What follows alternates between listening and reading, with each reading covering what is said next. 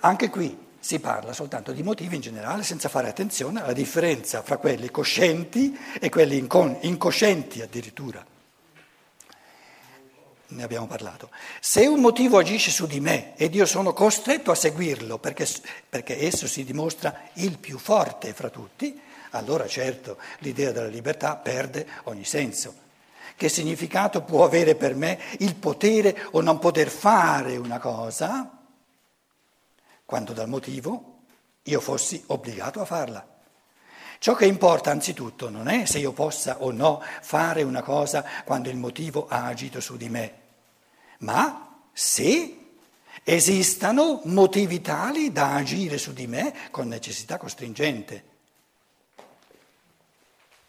Seguite il testo vostro italiano, avete come, come, me, ma se esistano motivi tali da agire su di me con necessità costringente?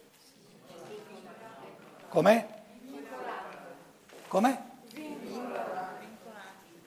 Allora, se avete il testo così, è saltata, è saltata via la parola più importante.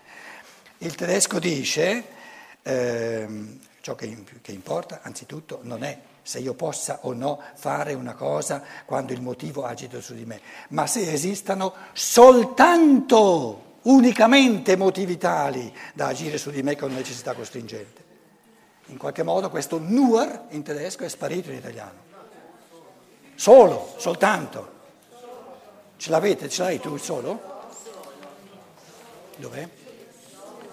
Allora questa edizione c'ha, ma se vi siano solo motivi che agiscono con necessità vincolante, costringente. Ci sono molti che non hanno questo solo, vero? Aggiungetelo, ci manca l'italiano. Alcune... Se no il pensiero è, il pensiero è sfasato senza questo solo, capito? Se io debbo, se io devo volere una cosa, mi è in certi casi del tutto indifferente che io possa poi farla o no. Quando, a causa del mio carattere e di circostanze esterne, mi venisse imposto un motivo che il mio pensiero riconoscesse come irragionevole, dovrei anzi essere contento di non poter fare quello che sono costretto a volere, quello che di necessità voglio, quello che voglio. Allora 14, quello che importa non è se io possa portare ad effetto una decisione presa, ma come sorge, come nasce, come si forma, come si genera, come viene creata in me la decisione. Come, come vivo io il processo che sfocia nella decisione. Questa è la questione importante, cosa avviene nel processo che vi porta a decidere qualcosa. Se faccio a ragion veduta sono molto più libero che se non agisco spinto da di fuori, per esempio, costretto, o per paura di andare all'inferno, o in galera. Perché allora l'esempio si dice... Eh, microfono? Scusa. Ah, eri tu, perciò ti eri messo là. Adesso ho capito. Grazie. Ritornando al linguaggio. Al linguaggio. Sì. Ehm, rapportato a quello che si diceva. Perché allora c'è l'espressione fai di necessità virtù? Fare di, di necessità virtù. Quindi c'è una necessità apparentemente costrittiva che io trasformo in un'opportunità positiva. Benissimo, un'ottima, un'ottima, un ottimo esercizio di pensiero. Allora, il mio compito non è di dare una risposta e di assopire il processo di pensiero. Ah, adesso ho capito. Il mio compito è di rendere ciò che lei ha detto ancora più complesso, in modo che il pensiero ha un compito senza fine. Però, visto che abbiamo a disposizione solo 5 minuti, approderò a un, eh, a, un, diciamo, a un livello molto modesto di complessità. Forse domani ringariamo la dose. prendiamo due, due esempi fondamentali della necessità. Un esempio fondamentale di necessità, ciò che... Mangiare. Mangiare. Io ci metto bisogni corporali. Speriamo che me la, me la, me la, me la lasciate stare in italiano. Bisogni corporali. Come?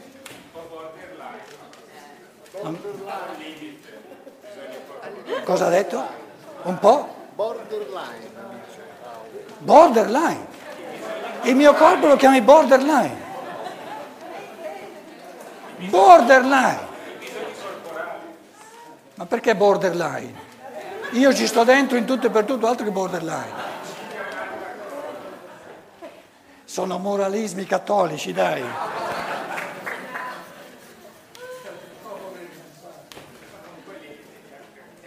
Bisogni corporali. Poi un'altra dimensione della necessità, visto che, visto che con i bisogni corporali abbiamo acchiappato eh, insomma, le persone umane più, più, più, più terra-terra, nelle quali mi sono incluso anch'io, te invece ti sei tirato fuori, allora ti acchiappo, quelli, la casta superiore la acchiappiamo col karma. un'altra sfera della necessità. Perché se il karma ha deciso che te una, una, una, una malattia, te la sei scelta con l'angelo custode eh, ancora prima di nascere, te la, è una necessità. Non si scappa. E adesso facciamo di tutte e due virtù.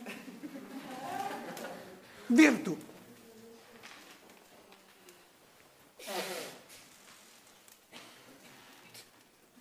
Lo spieghi a uno straniero cosa vuol dire virtù? Io non lo so, virtù. Mi faccio piacere quello che il karma ha deciso. Ah, virtù sarebbe piacere. Mi oh, faccio mi... piacere. Mi faccio piacere. Mi faccio piacere. È virtuoso? È virtuoso, mi faccio piacere.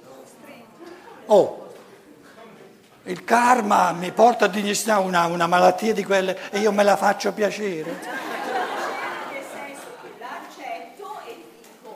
Ah, ah, ah, l'accetto è già diverso da che ne faccio piacere. E ora la amo come la cosa migliore che mi possa capitare. Oh.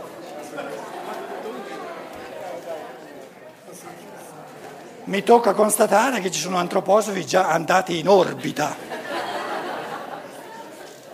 Io vorrei restare un pochino più sulla terra. Virtù. Virtù viene da vir. Viene da? Vir. Virtus. Forza. Virtus è la forza, è la capacità, è la, la, la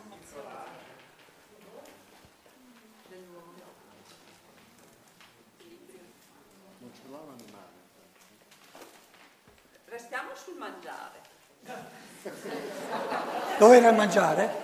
Cioè, bisogna preparare il mangiare. Cos'è la virtù nel fatto del mangiare? Mangiare la temperanza. Sì, mangiare quello che ti serve, non mangiare per farlo.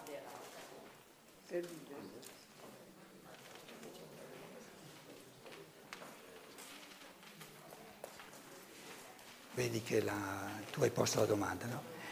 adesso stai facendo l'esperienza, mi permetti di dirlo, eh, perché è molto importante, che il processo di pensiero, per quanto è molto più importante che non il super guru che ti appiccica una risposta. Perciò ho detto adesso io la tua frase, far di necessità virtù, che poi è un proverbio, no? la, la ingrandisco come compito di pensiero e ti vedo pensoso. Capito? E quando un essere umano è pensoso, lasciamolo in pace. Lasciamolo in pace. È la cosa più bella che c'è. Perché nel pensare, se uno è pensoso, siamo diventati talmente poverelli che non, non abbiamo più tempo e più for- cap- non abbiamo più la capacità di essere pensosi. E perciò siamo così poveri.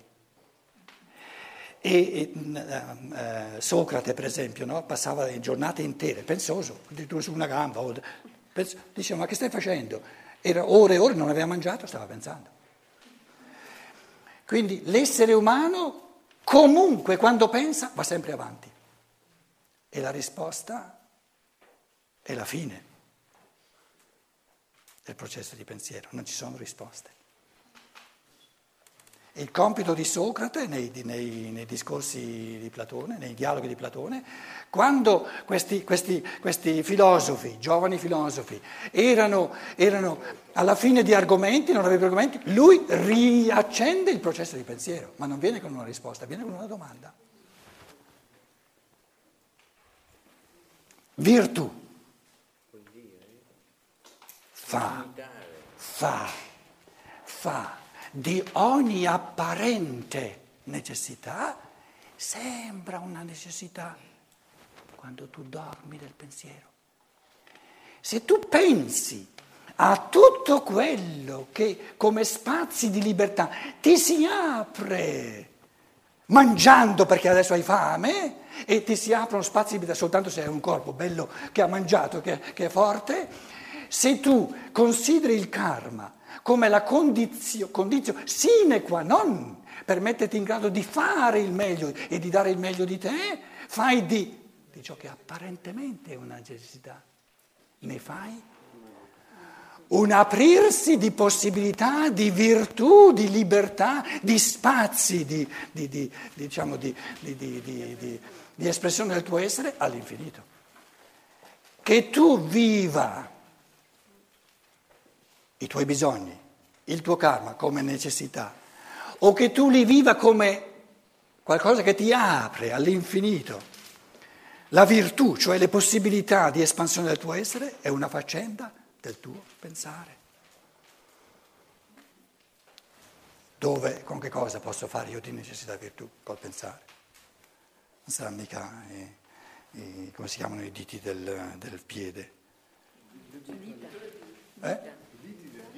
Si chiamano dita in italiano. In tedesco c'è una parola apposta. Solo l'alluce. L'alluce. Mi sono spiegato? Quindi apre all'infinito. Nel momento in cui io capisco le, i cammini di pensiero, che è una frase così, una provocazione a pensare all'infinito. Oh, eh, sono soltanto due esempi. Eh.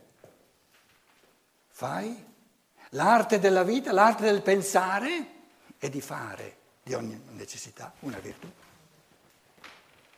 Di creare opportunità. Creare possibilità. Eh, Questo non mette un po' in contraddizione il fatto che se per necessità eh, posso immaginare che sia un evento costrittivo, apparentemente costrittivo, che quello che mi viene eh, contro il mio volere io mh, mm, non dovrei volere di poterlo fare?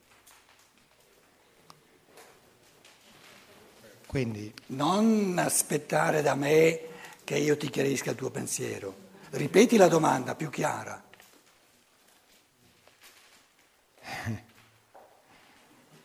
Alle dieci e mezza. Eh. Se è vero che il, um, una costrizione del volere che non esiste, devo fermarti subito. Diciamo un motivo che mi spinge a volere. No, non esiste. Esiste soltanto se io dormo nel pensare.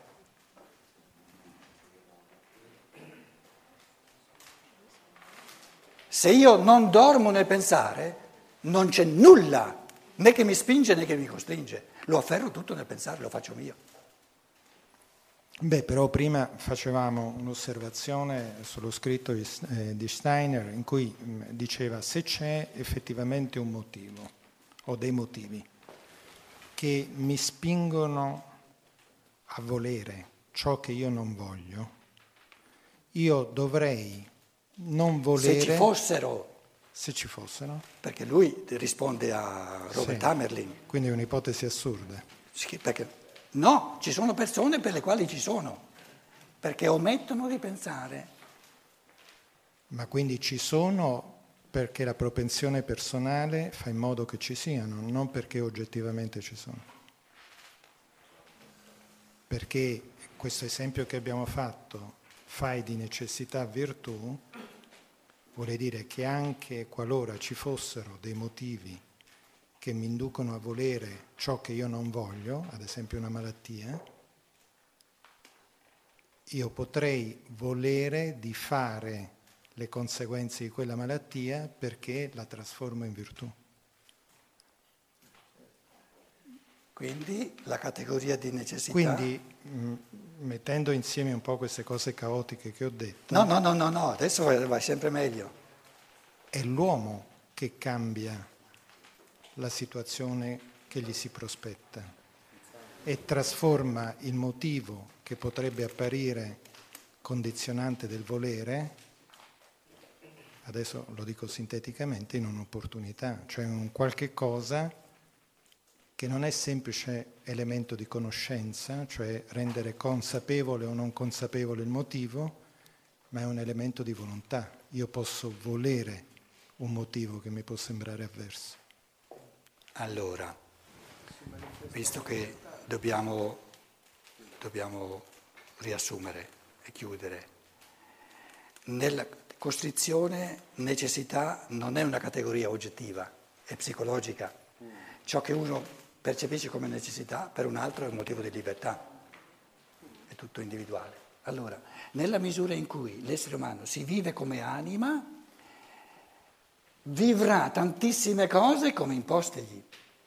Nella misura in cui l'anima si apre allo spirito pensante, può trasformare ogni animicamente dovuto in una cosa che è spiritualmente, liberamente voluta.